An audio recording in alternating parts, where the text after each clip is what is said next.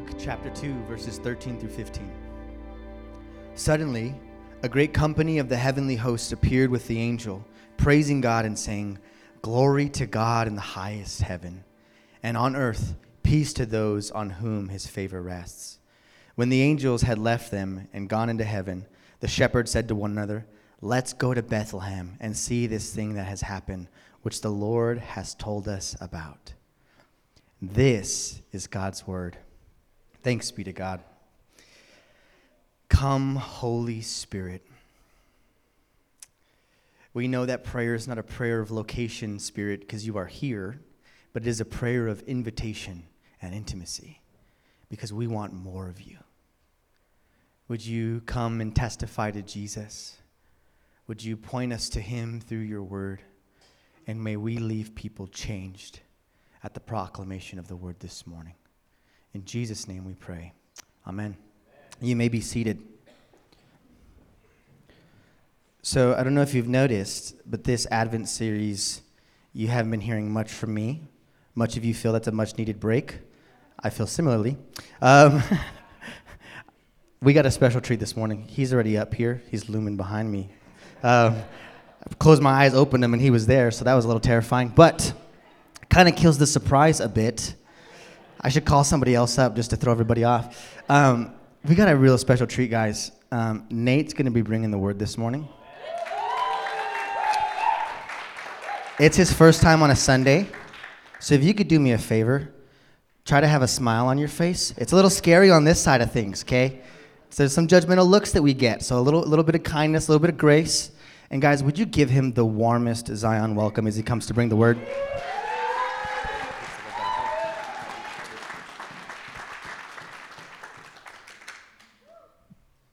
Like all my favorite people are here too. It's pretty sick. I feel very loved. There is not a so secret formula behind all of the stories that we love. These stories usually open with a seemingly ordinary and tucked away person in the corner of common life. Nothing about them says they carry the qualities to be a hero. Maybe there are some qualities that would help argue the opposite, that they don't have the qualities to be a hero. They are often overlooked and living in the shadows of obscurity when all of a sudden something breaks into their ordinary life. In an instant, they're called out of their mundane lives and called to action. Now they are forced into a place of decision, a call to go beyond their ordinary life and step into a life of purpose or stay hidden away, living in obscurity. This, the result is usually a refusal to the answer of that call. There's something nagging inside of them saying that they can't possibly be the one to accomplish this task. Then, usually, they meet a mentor, some figure who helps them accept that call and to venture out. Think like Mufasa in the clouds in Lion King or Obi Wan Kenobi in Star Wars. As the story continues, they are on their unlikely journey and they encounter a variety of trials and hardships, and it strengthens and proves their character. Then they must face their fears and come through the other side of that journey. And as they near the end, they now are a stronger person, and this is all in preparation to their greatest test. They face off with their greatest dilemma. there we are. I like turned off for a second their greatest dilemma and must overcome some unthinkable obstacle or enemy. When they've finally defeated or conquered that obstacle, now they have the journey home, where they have now become a person they thought they could never be. And the super special formula for all the stories that we love is called the hero's journey. And all the great stories have it, like The Lion King or Star Wars, The Lord of the Rings or The Hunger Games or Harry Potter. Uh, all these stories are variations of the same story. Now, why is that? Why is it that we never get bored of this story? This story is a common story. It's the human story we always gravitate towards. It is the story of how the world works. Breakthrough begins in the margins. The hero's journey gets, a fund, gets at a fundamental truth the way darkness and evil or struggles are overcome is that the antidote, the fix or the hero, always comes from the margins. It's always in unlikely places with unlikely people. This truth points to the reality of the way God works in the world. God chooses and uses the humble and the lowly. His purpose is to bring about his kingdom, which is marked by his presence and peace. To all that have ears to hear and eyes to see, there's an invitation to partner with him in this story he was writing in our world. This is what Advent's all about God breaking into the human story. Today, as we continue in our series Doxology in the Darkness, where as a community we've been looking at the songs surrounding the advent of Jesus coming into our world. Today, I want to look at the song of the, the song that the angels sing at his birth. Now, before we get to that song, I want to set up the scene that we're jumping into. So we're going to start Luke chapter 2, verse 1. In those days, Caesar Augustus issued a decree that a census should be taken of the entire Roman world. This was the first census that took place while Quirinius was governor over Syria. And everyone went to their own town to register. So Joseph also went up from the town of Nazareth in Galilee to Judea, to Bethlehem, the town of David, because he belonged to the house and line of David. He went there to register with Mary, who was pledged to, marry, to be married to him and was expecting a child. Our story opens up with the people of God under the very authoritarian rule of the Roman Empire. As we've discussed in the previous weeks, the world Jesus was born into was marked by darkness, war, oppression, famine, disease, and just struggle in general. In the biblical narrative, there is a lot of anticipation of a ruler who would come and make all things right. And this is where we find the people of God in a season of waiting longing for the one who would come and set all things right and make all things whole again. This is the one they call the Messiah, the anointed one. The biblical narrative opens with humanity in the garden. With God, and all things are good in the fullest sense of that word. But things don't stay that way. There's a talking serpent in the garden, and he's really good at lying. He convinces the first humans to rebel and they define good and evil on their own terms. And in doing this, they bring about evil, brokenness, and death into what was once God's good world. So, what was once beautiful and good has become vandalized and marred by this act of rebellion. But in the same moment that sin was brought into the world, God makes a promise that through the seed of the woman, one would come that would crush the serpent, but also the serpent would strike his heel. In the rest of the story that the Bible tells, we're looking forward to the one that would be the snake crusher, which, side note, would be a good metal band name. snake crusher would be pretty sick. Anyways, in this story, God chooses a man named Abraham who would be the start of this family from which the Messiah, the snake crusher, would come. Later, we arrive at a man named David who seems to be the best prospect to be this anointed one but he too is infected by the serpent and chooses to rebel against God. And king after king after king, leader after leader, we are left longing for the promised king. Throughout the Old Testament, we have these figures called prophets, and they're responsible for reminding the people of God of the hope bound up in the promised king who would come and make all things right. Then the Gospels open with the story of Jesus and his life is the culmination of the story. He is the one the prophets have been talking about, the Messiah, the snake crusher. In our series, we've been following Luke's gospel and revealing that. First, when Anna and Simeon see Jesus he is, and say he is the anointed one.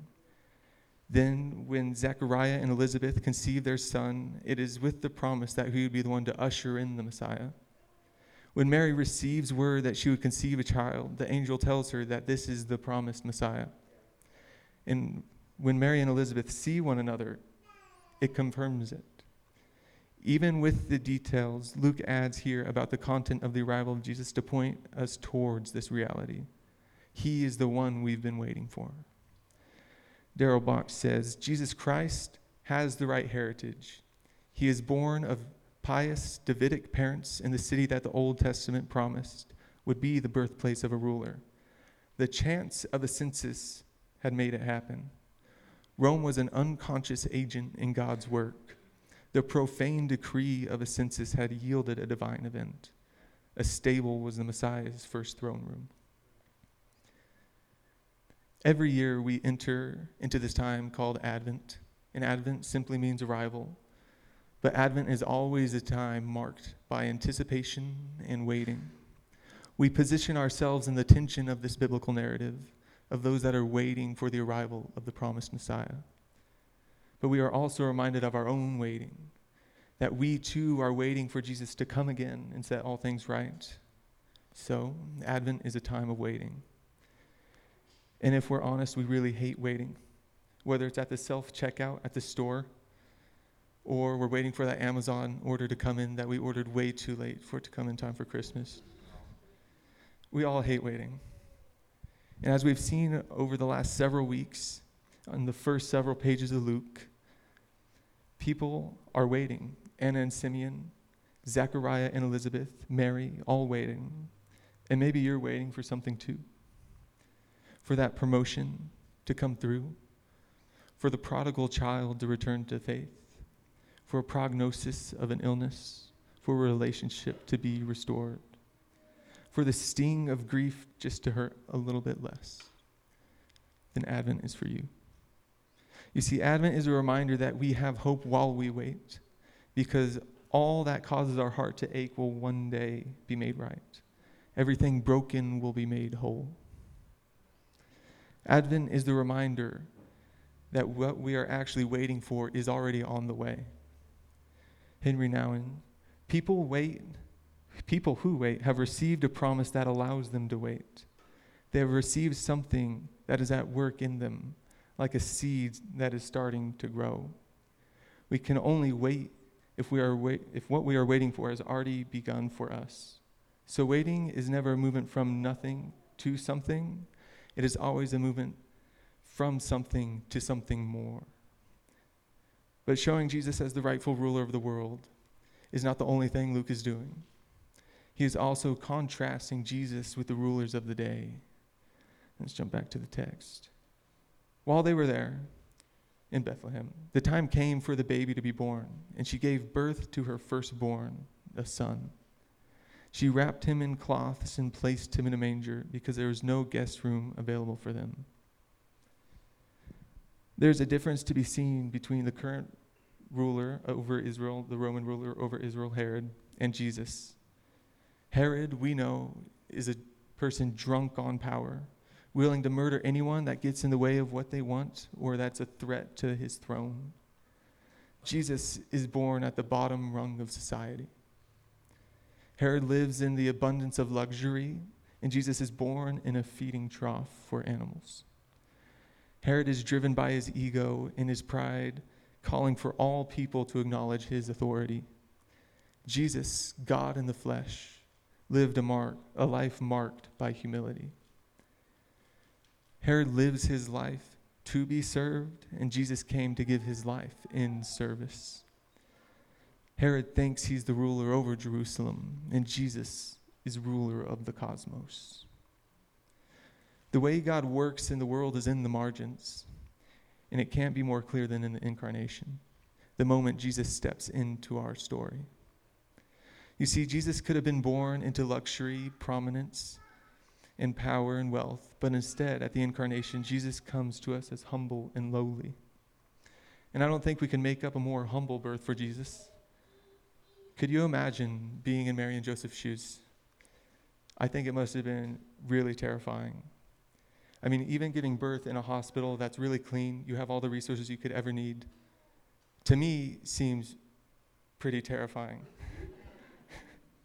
Mary and Joseph are in an unknown place with unknown people, and of all times, it's, it's time for the baby to come now. When I think about this situation and put myself in their shoes, I like feel anxiety welling up inside of me. And maybe you're here and you are feeling anxious about some circumstance or situation in your life. How might God be taking the very thing that is making you anxious and bringing something wonderful and beautiful out of it? I wonder if Mary and Joseph were panicking because they knew how important this baby was. They both had encounters with angels telling them that it was pretty important. But now, couldn't there just be another miracle where a doctor just happens to be around in his vacation home in Bethlehem with an extra room for this young couple? It's just a thought.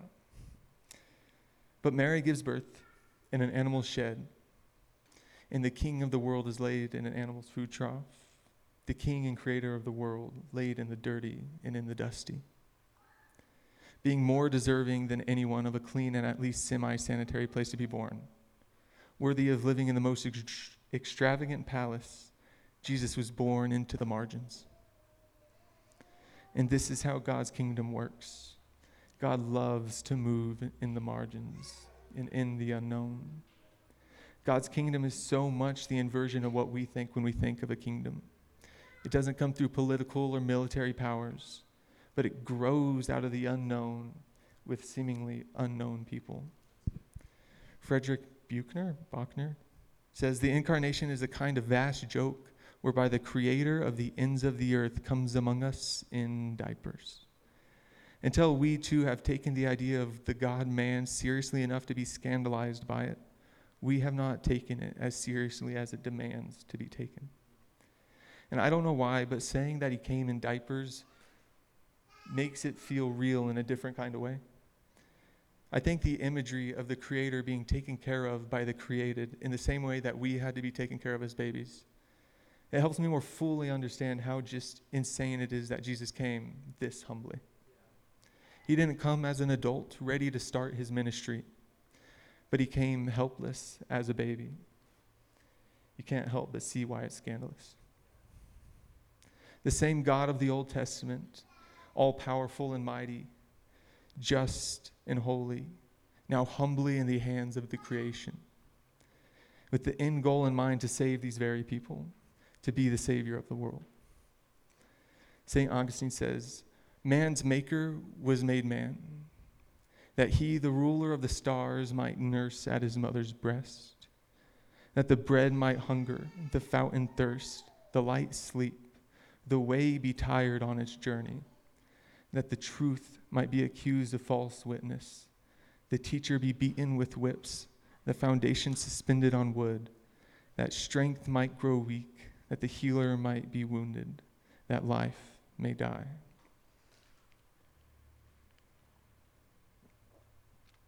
And back to the text. Golly, I'm choking. And there were shepherds living out in the fields nearby, keeping watch over their flocks at night. An angel of the Lord appears to them, and the glory of God shone around them, and they were terrified. But the angel said to them, Do not be afraid. I bring you good news that will cause great joy for all people. Today, in the town of David, a Savior has been born to you. He is the Messiah, the Lord. This will be a sign to you. You will find a baby wrapped in cloths and lying in a manger. And suddenly a great heavenly host appears with the angels, praising God, saying, Glory to God in the highest heaven, and on earth peace to those on whom his favor rests. And now we try to think about what that must have been like.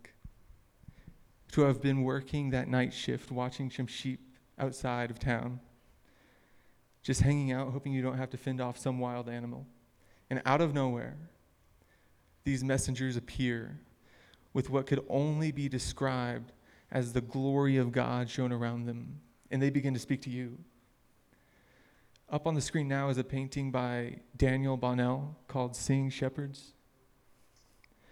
And the reason that I wanted to show you this picture is to show you guys a pretty painting. I like it. But also, I wanted to show it to you to try to stir our imaginations about what's going on. The veil between our space and God's space is pulled back. Heaven is literally breaking through. I also want you to notice how it seems like the whole sky is full and how beautiful it must have been. How overwhelming and probably really loud that it was. But the shepherds are on their knees worshiping too, because it's the only response to being in the glory of God. This whole show of grandeur is shown to the outcast shepherds that are living in the fields with sheep.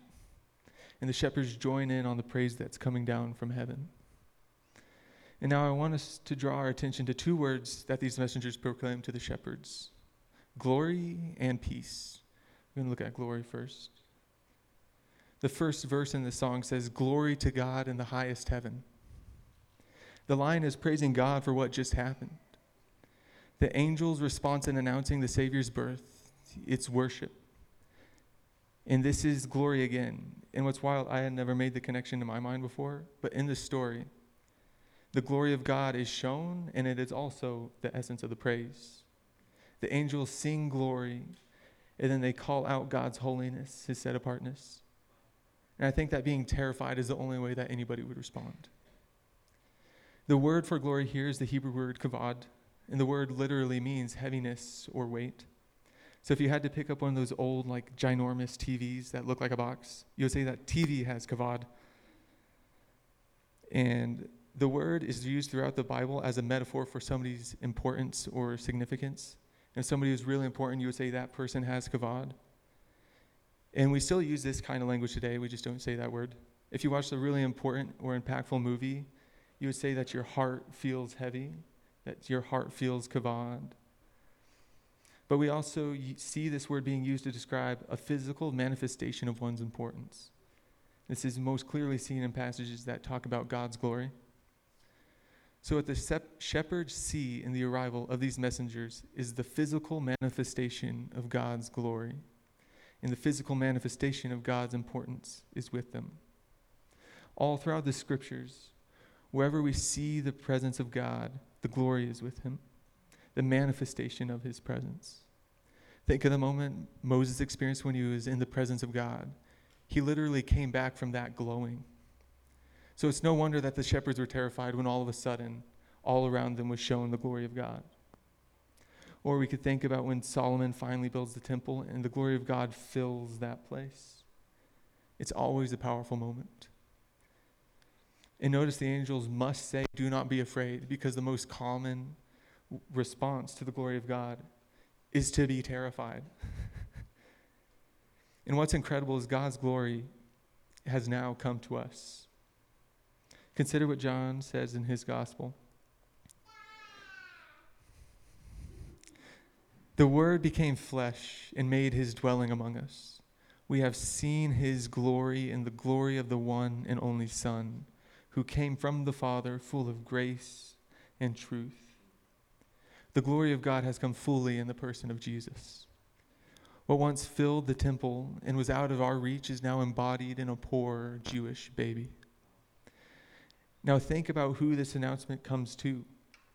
What we what was only reserved for the select few is now being shown to some dirty shepherds in the middle of nowhere.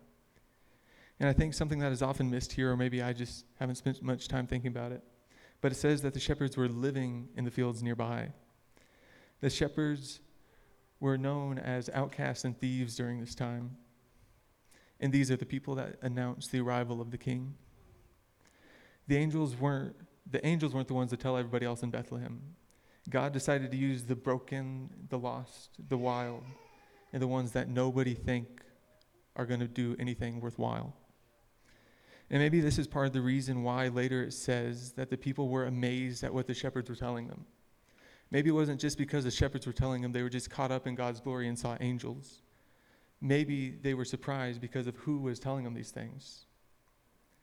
Fred Craddock says it was customary in the Roman Empire for po- poets and orators to declare the prosperity, peace and prosperity at the birth of one who is be- to become emperor. In that familiar pattern, but from heaven comes the good news of joy and peace occasioned by the birth, not of an emperor, but of him called Savior, Christ, and Lord. And not in palace halls, but in the fields to the poor and lowly, the news comes first. There being shepherds at all in this story is pretty neat. And it's cool because it ties Jesus to the shepherd king of Israel, King David. And if anything, there are shepherds here in the story to cause us to remember or at least think about how else shepherds are talked about in Scripture. We see the motif of Jesus as a shepherd king, and throughout the gospel, there is shepherd language everywhere. And in this moment, the shepherds become an important part of the story. They are now those orators declaring the arrival of the shepherd king. The second half of the song is, And on earth, peace to those on whom his favor rests. Peace in Hebrew is the word shalom, and it literally means wholeness or complete. The idea is that something really complex that is still whole, like a wall without crack or blemish. And the biblical authors use this word to talk about things when they are as they should be. They are shalom. This word is also used relationally, and not only when there's an absence of conflict, but when the relationship is working as it should, that relationship is shalom. When the angels sing this, they are declaring that in the person of Jesus, everything is going to be restored to its wholeness.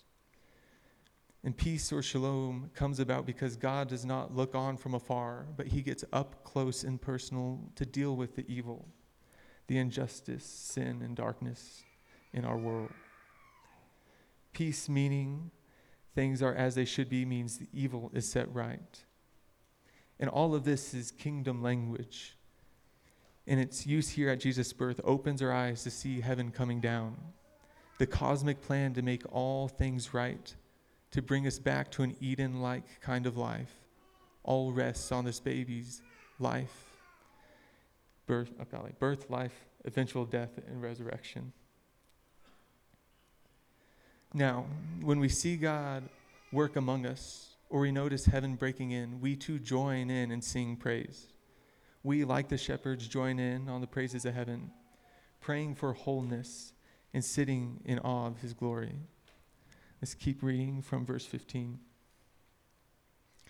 When the angels had left them and gone into heaven, the shepherds said to one another, Let's go to Bethlehem and see this thing that has happened, which the Lord has told us about. So they hurried off and found Mary and Joseph and the baby who was lying in the manger. When they had seen him, they spread the word concerning what had been told to them about this child. All who heard it were amazed as to what the shepherds told them. But Mary treasured up these things and pondered them in her heart.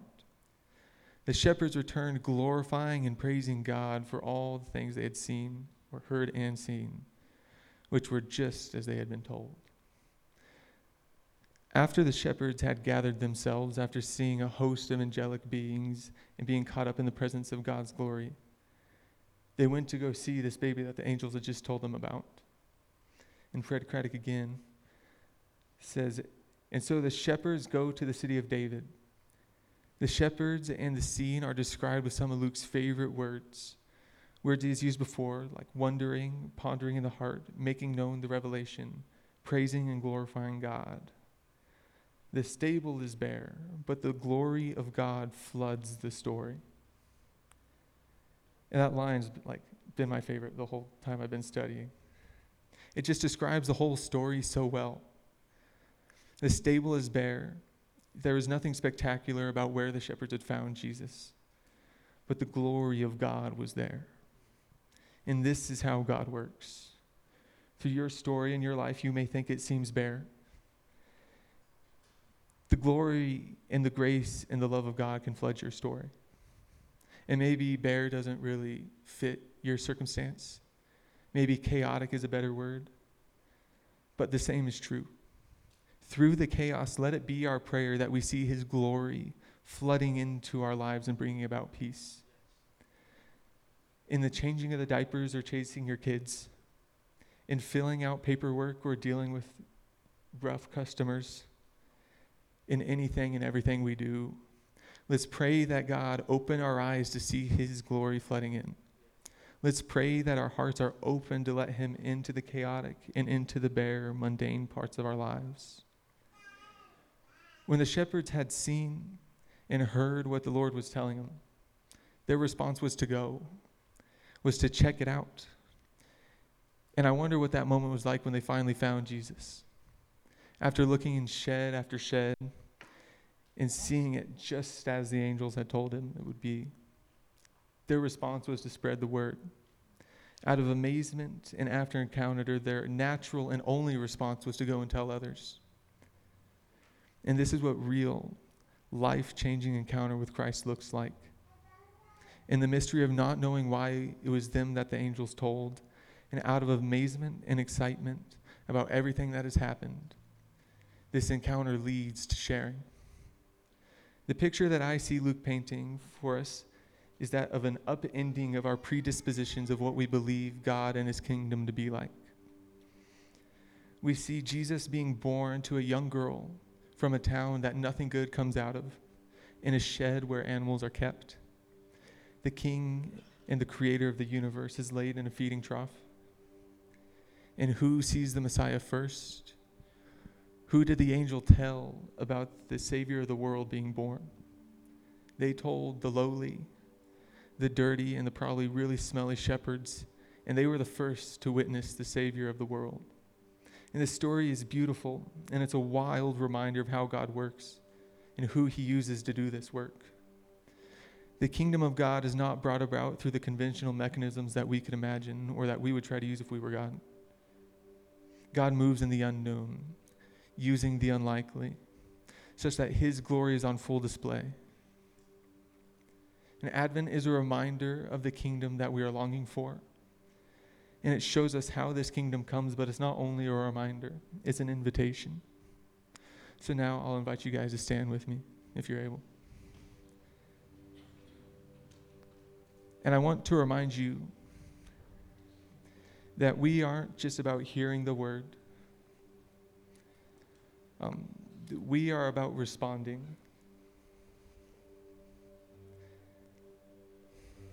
So, as the band plays, I invite you to respond. And maybe you feel anxious about some circumstance or some situation in your life, and it's nagging at your mind even now, pulling you away from this moment. Or maybe, as we've been talking about God using the unlikely, something is being stirred inside of you. You feel that you want to be used, but that you may have gone too far. But I want to remind you of everything we just talked about. You are just who God is looking for. He wants to use and work through you. And if any of this is resonating with you as the band plays, I invite you to come up to the front with hands open in a posture of receiving. And there's nothing special about this front area, um, but stepping out from where you've been sitting is a physical embodiment of your response in saying yes to what God is doing in you. So as you come to the front, someone's going to come and lay a hand on your shoulder, and they'll just begin to bless what God is already doing. So let's respond now.